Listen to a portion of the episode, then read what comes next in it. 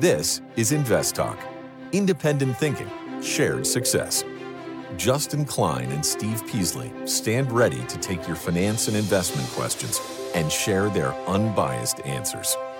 InvestTalk is made possible by K P P Financial, a registered investment advisor firm serving clients throughout the United States.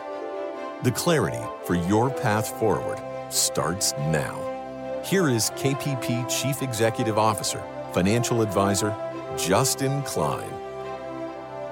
Good afternoon, fellow investors. This is Luke Guerrero, and thank you for joining us on Tuesday, February twentieth, twenty twenty-four. And I want to welcome you back for the start of yet another trading week. I will be standing in again this week until Justin gets back next Monday.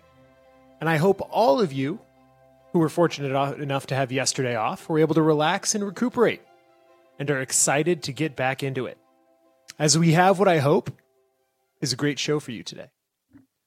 But keep in mind, regardless of what I have planned for you today, it's no different than any other day. As always, your calls and your questions are what help push us all forward. So I look forward to hearing directly from you anytime you want to call over this next hour to eight eight eight, nine nine, C H A R T. Now, like I said at the top, we have some interesting show topics, which I'll preview for you all in a bit. But as we love to do before we get to that in the market today, let's kick it off by answering our first caller question that came in earlier to eight eight eight, nine nine, C H A R T. Hi, Justin and Luke. I'm calling today about Buckle, ticker symbol B K E. Found out about this company through you guys. I believe you guys used to hold it. Just check in if you guys still hold it now. I did collect a special dividend, wondering when they're going to pay it out, which was kind of nice. Let me know what you think about the pullback and the company right now. Thank you very much. So the question is about ticker B K E, which is Buckle Incorporated. Engages in the business of retailing medium to better priced casual apparel, footwear, accessories, et cetera for young men and women. So we do still own Buckle for some clients. Uh, it's had a little bit of a drawdown over the past couple weeks, uh, but nothing that is too frightening in our opinion, and that's because its price to book is settling at around four relative to its competitors who are more in the nine to ten range. Uh, Buckle seems undervalued to us. So now that doesn't mean that over the short term, it couldn't go down even more. It looks like it had a pretty steep drop off towards the end of the year going into January, but there was a special dividend. And the cash flows remain constant. Profitability has remained intact over the past three years.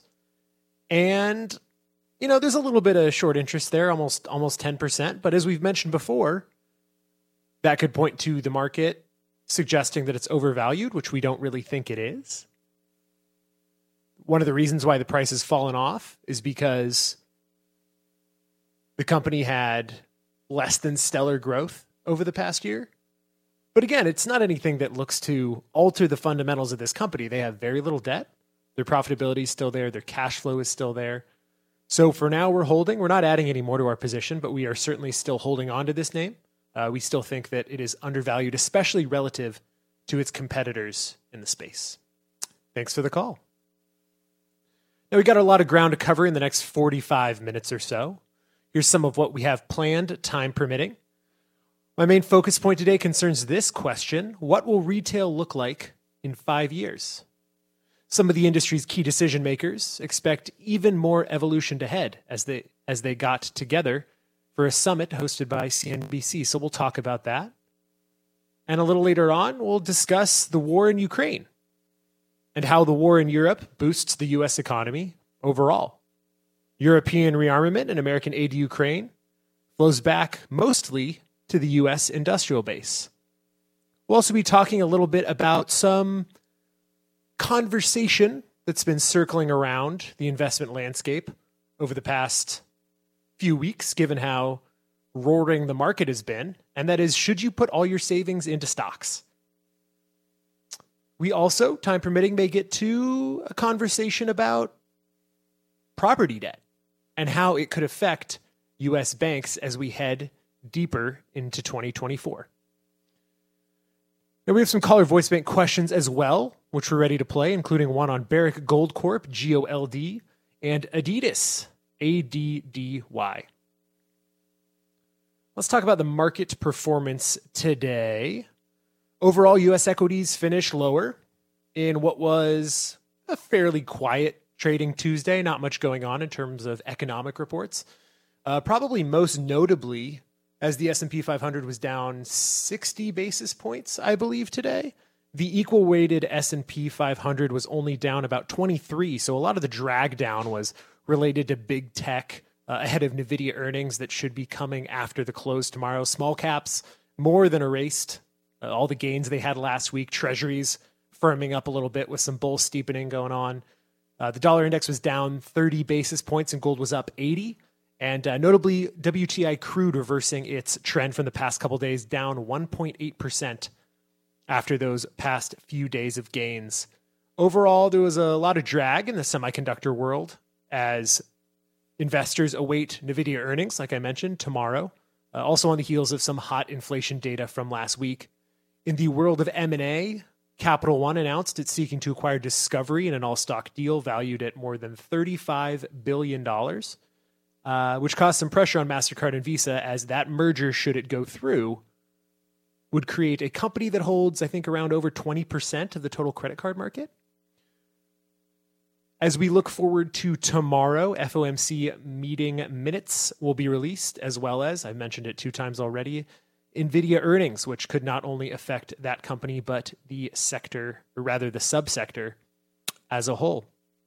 Now we're going to a quick break. Please remember, you can call anytime and leave your questions on the InvestTalk Voice Bank. If you're listening via our live stream or on A M twelve twenty radio in the Silicon Valley, call now at eight eight eight, nine nine, C H A R T.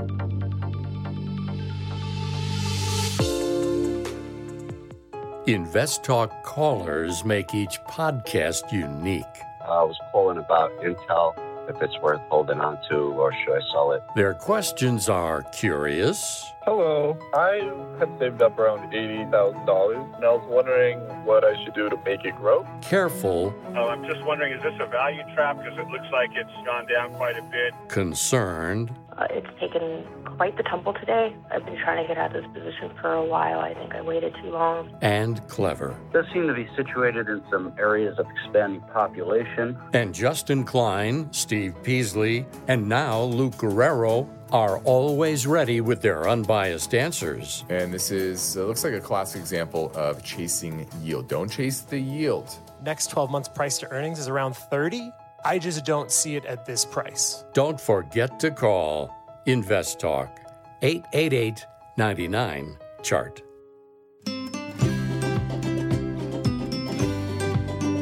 Everybody wants a secure financial future. That means you'll have finance and investment questions. InvestTalk, eight eight eight, nine nine, C H A R T. We have Sam from San Francisco who's calling about P L T R, Palantir Technologies. Do you own it or are you looking to buy it? I'm looking to buy it. Yeah, so for those who don't know, Palantir Technologies engages in the development of data integration and software solutions, and it's really seen a rise recently on the back of uh, the tech and artificial intelligence run-up. And because of that, its price to sales right now is twenty-five, which is incredibly staggering. The growth rate that is required to justify um, that in the long term is, is something that most companies don't achieve. Its price to earnings forward-looking is seventy-two right now. Its price to book is fifteen. This is a growthy, growthy, growthy, growthy name. And it had a bad day today, as a lot of uh, a lot of the A I-focused names have, uh, as a result of maybe some anticipation of NVIDIA earnings uh, coming out tomorrow. But certainly there's a little bit of repositioning. Overall, these names, in my opinion, are way overvalued. I'm not saying it's a bad company. I'm just saying that I, I don't like it at this price. So I would certainly wait for a further drawdown. Um, it looks like a lot of analysts as well are are, are marking this more as a hold or a sell than a buy at these prices too. So that's that. That's Palantir Technologies, P L T R. Thanks for the call. Now let's keep things moving and swing back to the InvestTalk Voice Bank. This question came in earlier on eight eight eight, nine nine, C H A R T. Hello, Justin. This is Chris from New York. I uh, want to get your thoughts on ticker GOLD, G O L D. Uh, it's currently one point five percent of my portfolio, down about thirty percent. I uh, want to get your thoughts as if it's a buy, hold, or sell at these levels. Um, I figured, you know, with gold going over uh, two thousand per ounce, you know, the dollar's pretty high right now. I was thinking that would drop too, that the stock would rebound. I want to get your thoughts on the company. I look forward to hearing the answer on your podcast. Thank you. Bye. The question is about Barrick Gold Corporation, G O L D, and it's a miner. And the important thing to know about Barrick Gold relative to other gold miners is they made a significant shift in focus to incorporate copper into their mining operation as well.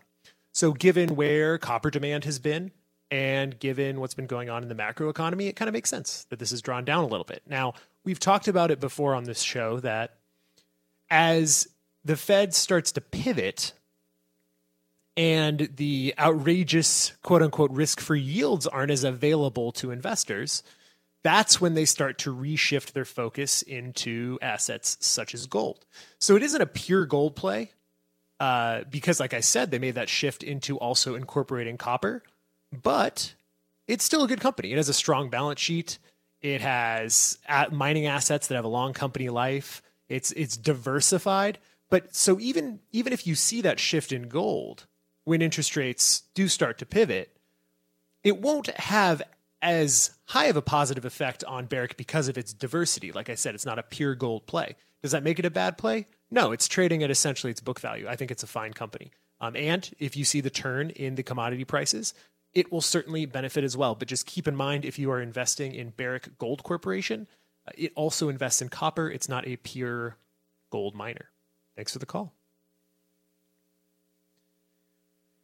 Now, my focus point today concerns this question. What will retail look like in five years? And as I mentioned before, some key industry leaders were brought together for a summit, and they had a lot to say because it's no surprise that the retail industry, not just luxury retail, but retail broadly, has had to navigate some pretty tough waters after COVID. And in the wake of that, as with most industries, it's still evolving. So keeping that in mind, how do we as investors evaluate the likelihood of changes, and how should that inform our decisions? Is probably the most important question when we're talking about this sector. So what are the role of stores? How will consumers' experiences change? What shifts towards size and efficiency? These are all important questions. And top executives, those retail leaders in twenty twenty-four, got together. And here were some important comments from the summit that I wanted to share with you. So executive from Aber- Abercrombie and Fitch said that there's going to be a transition in store designs broadly, highlighting the importance of location and a blend of physical and digital orders. And that was also echoed by the leader of Levi Strauss, who points out to the evolving function of stores as experiential hubs. One thing that was really interesting to me came from the leader of Neiman Marcus Group, who said that stores essentially aren't going to be stores anymore. They're going to be, quote, multi-sensory experiences, multi-sensory experiences that transport consumers into themed environments. And so the discussion itself seems to me to also be focused around the technological forces that are shaping not just retail, but everybody, and how those will probably pay, play a pivotal role in not just simplifying, but personalizing the retail experience going forward. So, in my opinion, the most notable takeaway here is that retail and their leaders tended to emphasize that they were innovating in the retail space, but still going to keep a focus on brick and mortar stores. They acknowledged how significant physical stores were, while also realizing that a lot of people are turning to online shopping. So brands that can successfully navigate this, they can provide that multi-sensory experience and give people reasons to go to their stores and buy their products, are probably going to be the ones that are most successful in twenty twenty-four and beyond.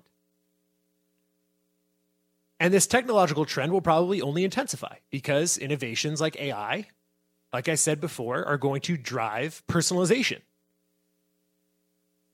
They're probably going to be cutting costs, have fewer employees, increasing margins. So the emphasis from these companies, and one that everybody should be observant of when choosing to invest, is which ones are spending the money to innovate and keep their customers coming back day after day. This is InvestTalk, now with almost fifty-eight million downloads. We're going into a break, but feel free to call anytime you'd like. The number is eight eight eight, nine nine, C H A R T.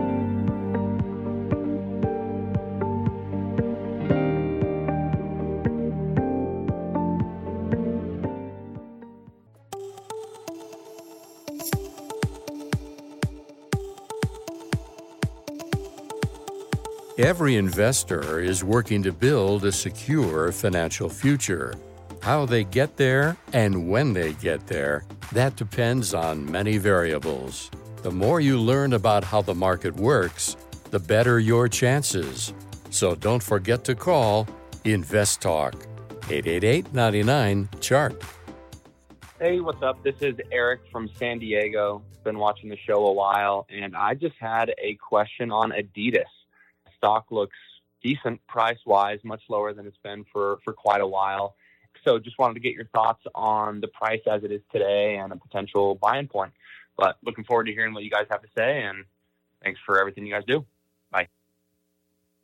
So the question is about Adidas, ticker A D D Y Y. For those of you who don't know the trivia, it's called Adidas because their founder's name was Adi Dossler. So Adidas shortened that name. And it engages in the distribution of mostly athletic clothing and sporting lifestyle products. And looking at it, its price to book is not egregious. It's at a six, especially relative to its competitors. Its earnings per share is falling, which is worrisome, as is its cash flow. And in the last year, they made a surprise decision deciding not to write off their Yeezy inventory, which is good. That certainly had positive, uh, positive impact on the stock price. But it's pretty much been moving in lockstep with the market over the past five years. Its, its beta is essentially one, how it moves relative to the market. And although the C E O recently said that he sees them on the path to becoming a double-digit grower again, I just I don't see it right now. I think the price is pretty fairly valued. I think the market has taken into consideration the fact that they lost a large portion of their brand when they stopped selling Yeezy apparel, or rather cut back from selling and producing Yeezy apparel, uh, which was one of the big drivers and differentiators between them and some of the other large sporting goods companies, those Adidas original brands. And so as we're moving forward and you see the rise of companies like, you know, private companies like Rhone and, and ten thousand and Vuori and all these niche athletic apparel brands, I just think the competition is far greater than it's been for a long time, and Adidas still has some real problems before uh, that they have to solve before before it proves to me that in the long run they can they can be a grower once again. Thanks for the call. Now let's pivot to a conversation about the war in Ukraine and Europe more broadly, and and the debate around our support for Ukraine has mostly been about strategic interests or morality or preserving Western influence. But there's also another argument to it that's important to realize, and that's an economic one. Because since Russia invaded about two years ago, the defense industry has seen a significant increase in orders, not only from our allies in Europe, who are justifiably frightened about the first ground war in Europe in since World War Two, but also from our own government, who has to replenish the stockpiles of weapons that were sent to Ukraine. And because of this, there's been a surprising and remarkable seventeen point five percent rise in industrial production in the U S defense sector. And so a notable portion of the financial aid to Ukraine, specifically around sixty-four percent of the nearly sixty billion dollars, over sixty billion dollars from the recently ninety-five billion dollars defense bill, is expected to flow directly back into U S's defense and industrial base. And that's not just a reinvigoration of the defense sector, but it's about bolstering the U S military's capabilities, which has the knock-on effect of economically stimulating the production capabilities of the United States. And so the surge in European spending on U S military hardware is what some have been calling a generational type of investment that they did not expect and certainly didn't think would be seen, given it's been a relatively peaceful time over the past several decades in terms of big power conflict. So beyond military aid, the conflict has also reshaped global energy. European demand for U S L N G, liquefied natural gas, soared as Russian gas supplies dwindled. The U S has become the world's largest L N G exporter with significant investments over the past couple years. And that's all a result of the war. The shift, alongside the fifty percent increase in foreign direct investment into the U S, has been incredibly beneficial to the U S economy and is one of the drivers as to why it's diverging from the rest of the global world, the developed global world. So while defense spending has undoubtedly spurred growth in the military-industrial complex, it is still complex in how it's affected the overall economy. But one fact that is undeniable is that the current situation has created this opportunity to strengthen the U S industrial base in a way that nobody thought possible, because the changing geopolitical landscape has supported job creation in multiple states. And so when you think about what support from the U S means, it means investment, in a way, economically, in ourselves. Now, on the next Invest Talk, we'll look into this question. Are you considering undervalued stocks with reliable dividends? Morningstar believes that the best dividend stocks are not simply the highest yielding dividend stocks. Instead, they suggest that investors look beyond a stock's yield and choose stocks with durable dividends and buy those stocks when they're undervalued. That's tomorrow, but for now, I'm Luke Guerrero, and I'm ready to take your calls at eight eight eight, nine nine, C H A R T. Let's say you've been thinking about learning a new language. Okay, why? I mean, how would it come in handy? And where would you want to use it? Could it be that you have an upcoming international trip? Or maybe you want to connect with family members or friends from a different culture? I think you should know about Rosetta Stone. With millions of users, it's been the world's most trusted language learning program for thirty years. Rosetta Stone is available on your desktop or as an app with audio companion and the ability to download lessons offline. Rosetta Stone truly immerses you in the language you want to learn. It has a built-in, patented speech recognition engine called True Accent. So as you practice speaking, you'll get feedback on how well you pronounce words. With Rosetta Stone, you pick up a language naturally, first with words, then phrases, then sentences. It's an intuitive process designed for long-term retention. You really learn to speak, listen, and think in your new language. Rosetta Stone is an amazing value, so your special skill set is within easy reach.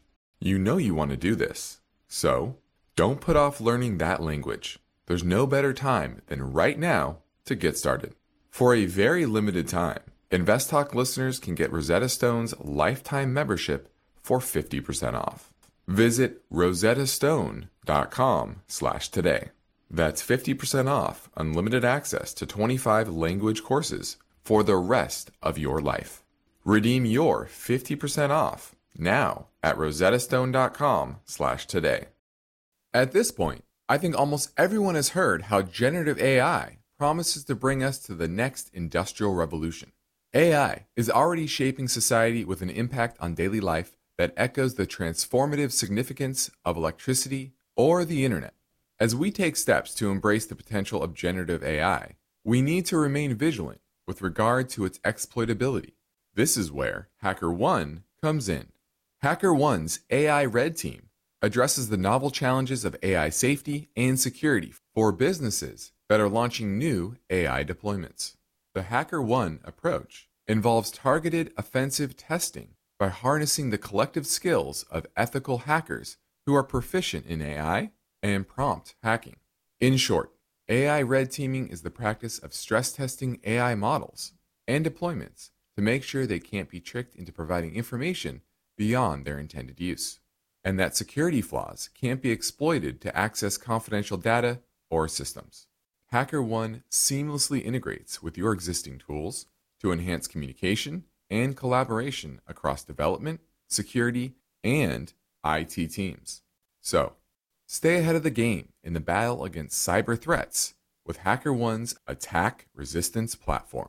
Learn more at HackerOne dot com. That's H A C K E R O N E dot com, HackerOne dot com.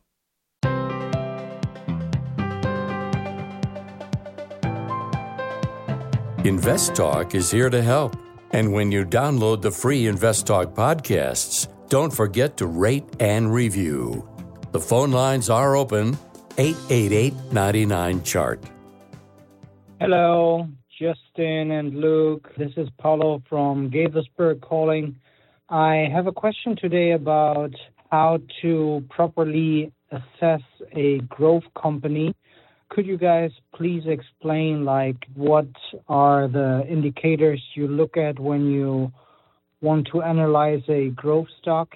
I specifically have company Skyworks Solutions. I uh, want to add some more shares on, but I'm not sure if it's actually still a growth stock because I think the revenue declined, so maybe by definition it's not anymore. So could you please explain, like, how to assess a growth stock, and um, maybe with the example of Skyworks Solution, if it's a buy here at this price. Have a good one, and uh, bye-bye.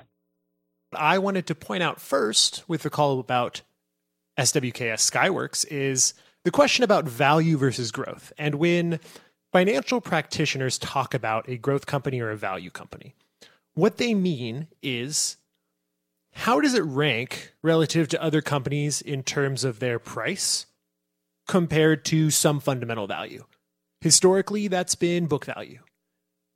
It could be cash flow, it could be sales, it could be earnings, it could be any metric that is fundamental. And so what are you paying for that fundamental metric? So growth companies tend to have higher prices relative to their fundamental metrics. So a price to book that is high would denote a growth company. A price to book that is lower, meaning the price you're paying for the assets, in case of the book, or the, the dollars in terms of cash flow, is lower, is value. Especially compared to the rest of the sector, Skyworks right now has value orientation. Its price to book is two point seven, which... other companies within this space, for those of you who don't know, it's a semiconductor company, have wildly high valuations. So I would call Skyworks a more value-related play as a chip maker than a growth play.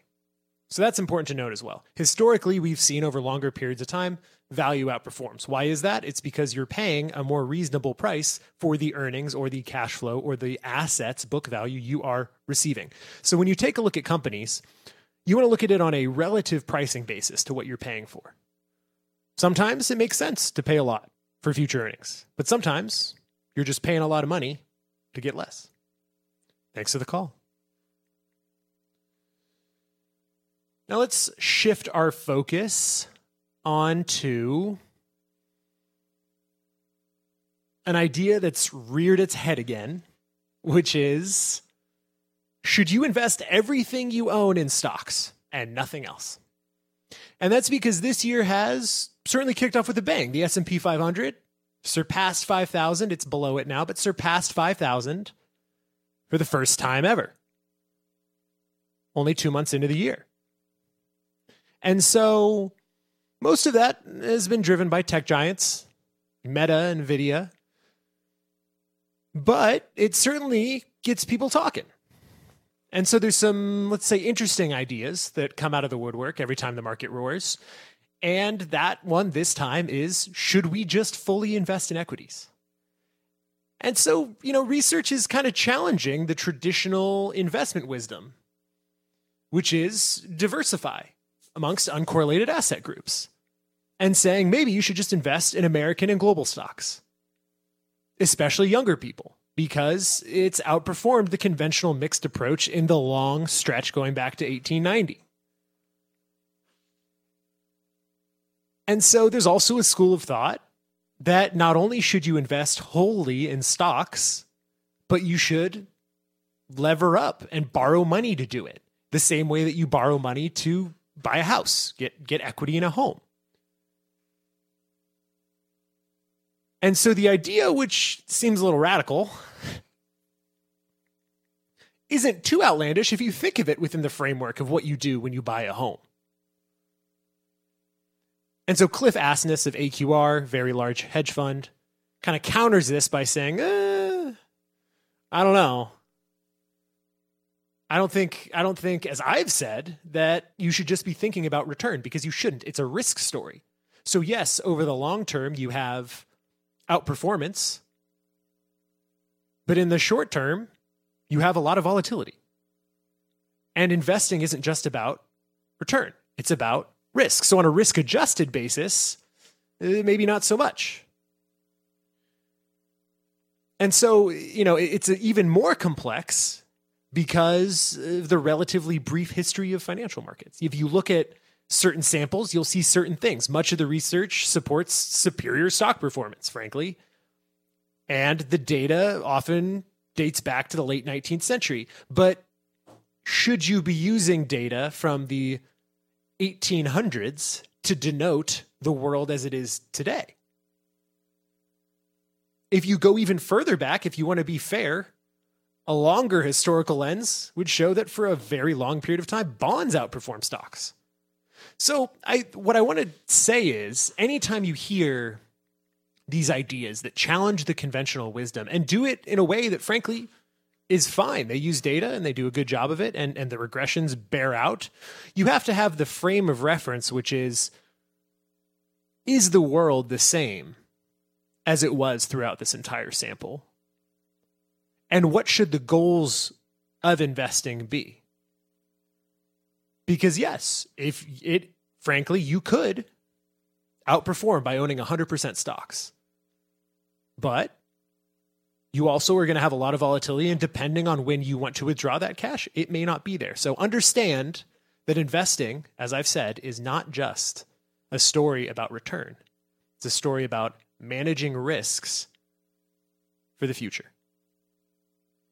And now when people take the time to leave an Invest Talk podcast review on iTunes, we like to thank them by getting to their questions quickly. And Spencer from Athens, Georgia said, I'd like the analysis you might have on two REITs I'm interested in, PEAK, P E A K, and O. I like PEAK because it's in the healthcare space. I like O because it's well diversified, mostly in the single-tenant retail space. Both seem to be struggling with high interest rates at the moment and near long-term lows. I think in the short to medium term, we will see rates come down slightly closer to the four point five percent mark. Just want to make it known, I'm not chasing a dividend, which, though Justin is on vacation, would make him very happy because he likes to say, don't chase yield. Now, looking at both of these companies, PEAK and O are REITs. O is actually one of the oldest REITs, I believe, Realty Income Corporation. And in their history, they've never cut a dividend. They have never cut their quarterly dividend, which is impressive. Now, PEAK is healthcare, Healthpeak Properties, and they cut their dividend in twenty twenty-one. PEAK is yielding around seven percent right now. I believe seven point one percent. O is yielding around five point nine. And so the question becomes, why are you investing in these specific REITs? O specifically, O is a massive, massive REIT. Its market cap is around forty-five billion dollars. You're not going to see generally growth in price from those types of REITs that are that large. And so you invest in REITs primarily for diversification benefits, yes, and income. And from, from my perspective, where we are now, if you want yield, invest in short-term treasuries. Or maybe even go and take on some credit risk and invest in high, high investment-grade corporate bonds. The risk associated with what could happen if higher for longer becomes stable for a long period of time relative to these companies is a big price hit in your initial investment. So if you're seeking income, given where bonds are and treasuries are right now, that's where you should be looking. And I would caution against anybody who wants to put money in office space. And a little bit later, we'll talk about why that's a bad idea. Now, this is InvestTalk. I'm Luke Guerrero, hosting today so that Justin Klein can enjoy a day off. Let's pivot back to the InvestTalk voice bank for a call that came in earlier on eight eight eight, nine nine, chart. Hi, Justin and Luke. Um, sending best well wishes to Steve. Hope to hear him again on the show soon. Today, my question is on my employer's four oh one k plan. I've been maxing out the Roth four oh one k that my employer offers, but I'm curious if I'm doing myself a disservice by at least not putting a fraction of that, maybe a fifty-fifty split or a seventy-five twenty-five split into it, the traditional four oh one k portion. I understand that later in life, hopefully my tax bracket is a little bit lower, so taxes are lower, which gives that traditional a little bit of advantage over paying the taxes today. But just curious, if you lean one way or another, I am in my mid-thirties, so I've still got quite a bit of time left until retirement age. So just curious if you'd still go one hundred percent Roth four oh one k or if you do prefer some sort of split for later in life. Thanks again. I'll listen on the podcast. Bye-bye.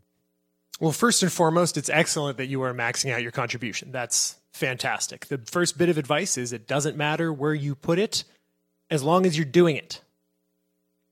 And so great job doing it. Secondarily, maybe you do want to consider it. And that's something that you hit on, which is tax diversity. Because if you anticipate being in a higher tax bracket in retirement, the Roth is beneficial since you pay taxes now. Conversely, if you're going to be in a higher tax bracket then, you may want to be in the traditional. So thinking about returns isn't just thinking about the percentage return you get from your investments, but it's the after-tax return. So does it matter where you're putting your money? Maybe. Again, the most important part is that you're doing it. But I don't see any harm in giving yourself a little bit of tax diversity as well, so that later down the road, you've got options. Thanks for the call.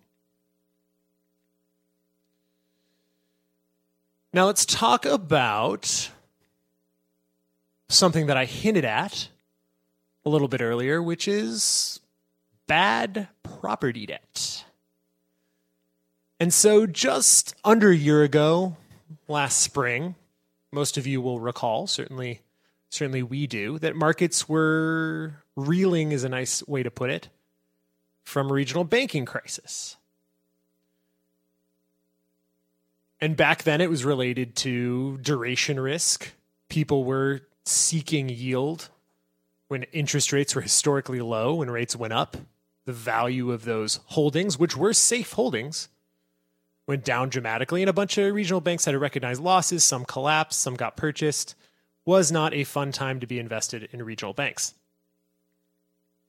And so in the early months of twenty twenty-four, the U S banking sector seems to be grappling with a different yet equally significant challenge, and that is bad commercial real estate loans, which have surpassed the loss reserves of not regional banks, but the country's largest banks.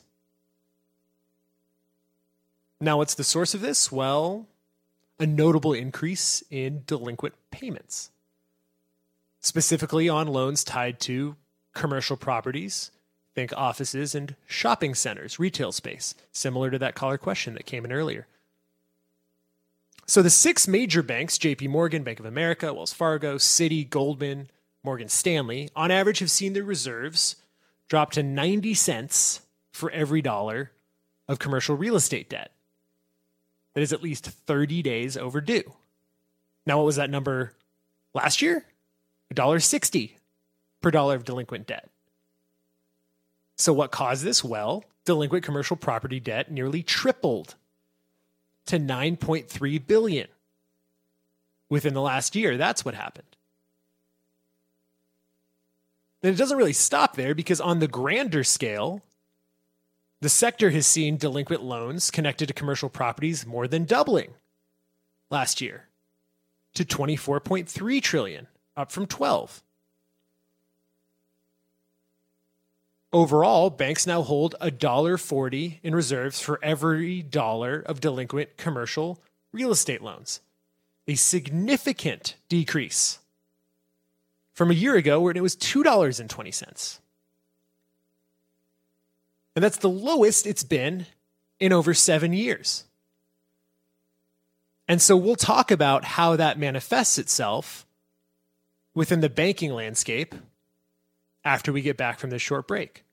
Now, this is InvestTalk. I'm Luke Guerrero, and we have one goal here: to help you achieve your financial freedom. And our work continues after this break together. So get your questions in now. You can call anytime, eight eight eight, nine nine, C H A R T.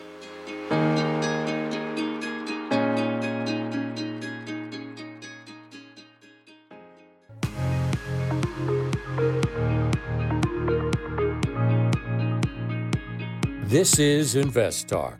Please tell your friends and family members that they can download our weekday podcast for free anytime at invest talk dot com or iTunes, Google Play, and Spotify. And when you download and listen, please be sure to rate our podcasts. Our anytime listener line is open, eight eight eight, nine nine, C H A R T. So before the break, we were discussing bad property debt. And so we talked about what the picture looks like on paper. And now I think it's important to talk about how that manifests itself in a bank and in the market in the real world. And so enter New York Community Bank, which saw more than half of its market value erased after revealing a couple hundred million in previously undisclosed potential losses, specifically within its commercial property loan portfolio. And so the problem is that risk models and return models operate on assumptions, and those assumptions have changed. Commercial properties, particularly, I'll say it again, office spaces, are facing high vacancy rates after COVID. So naturally, there's a growing concern that property owners may struggle to service their debts. What happens after that? Foreclosures. What happens after that? A lot of banks trying to recoup their assets by selling properties. Property values plummeting. Not good. But many of the major banks are saying they're prepared because they've been bolstering their reserves in anticipation of these rising delinquencies. And so this is important because commercial lending is the backbone of most developed economies and their credit systems. And the world has changed post-pandemic. So the balance between maintaining sufficient reserves and fostering economic growth through lending is delicate. So investors have to be aware that these assumptions can and do change over time, and they should also maybe affect how you invest your money. Now, before we head off, let's uh, go back for one more caller question. Came into eight eight eight, nine nine, C H A R T. I had a question. I've invested in a stock called AMZA, or the ticker is A M Z A. I had a couple questions about this. First of all, what's y'all's opinion on this stock? As well, they are structured as a C corporate uh, stock, and I just want to know the ramifications behind taxes and uh, other inside information on this that I don't quite understand fully. Again, the ticker is A M Z A. And I was just asking about uh, the C corporation structure, and also thumbs up or thumbs down, as Justin would say. Have a great one, y'all. Thanks. So the question was about A M Z A, which is the InfraCap M L P E T F. And so sometimes with these E T Fs, I don't necessarily have a view into them. Unfortunately, that's the case here. So I can't give you a thumbs up or a thumbs down on this E T F specifically. But what I can tell you is that sometimes these do structure as C corporations. So what is a C corporation? People think about C corporations as most companies, which is corporations that are taxed at the corporate level, and then when they pass through dividends and earnings, they're also taxed at the individual shareholder level as well. So that's going to be the case for this. That differs from most E T Fs or mutual funds or uh, real estate investment trusts, because when you think about those, they pass everything through directly, right? They're kind of tax sheltered at the top level, and then the investors pay the taxes themselves. So that's not going to be the case with these M L P E T Fs. You're going to pay, they're going to pay taxes at the corporate level as that M L P E T F structure, and then you pay taxes as well. So that's one implication. Another is kind of simplified tax reporting. So when you invest in an M L P, you get a K one. Uh, in this case, I don't believe you get a K one. I think it's a ten ninety-nine. You'd have to check with somebody who has more tax experience than I do. So that's just two of the differences between a normal E T F and one of these M L P E T Fs, especially if it's structured as a C corporation. But as always, if you have a question related to taxes, it's best to seek the advice of a tax professional. Thanks for the call.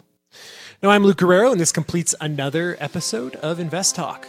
We thank you for listening, and we encourage you to tell your friends and family members about our free podcast downloads. Get yours anytime at iTunes, Google Play, and Spotify. Please be sure to review and rate us on iTunes. Remember to follow us on social media and learn more at invest talk dot com.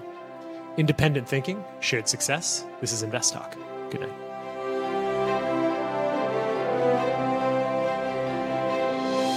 InvestTalk is a trademark of K P P Financial.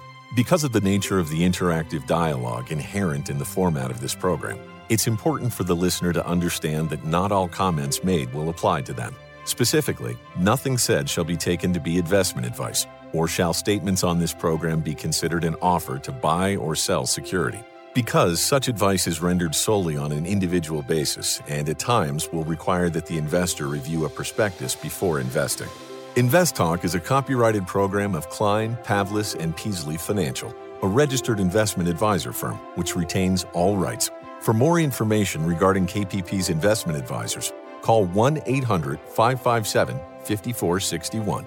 Steve Peasley is president, and Justin Klein is chief executive officer of Klein, Pavlis, and Peasley Financial. Thank you for listening, and your comments and questions are welcome on our twenty-four hour listener line at eight eight eight, nine nine, C H A R T.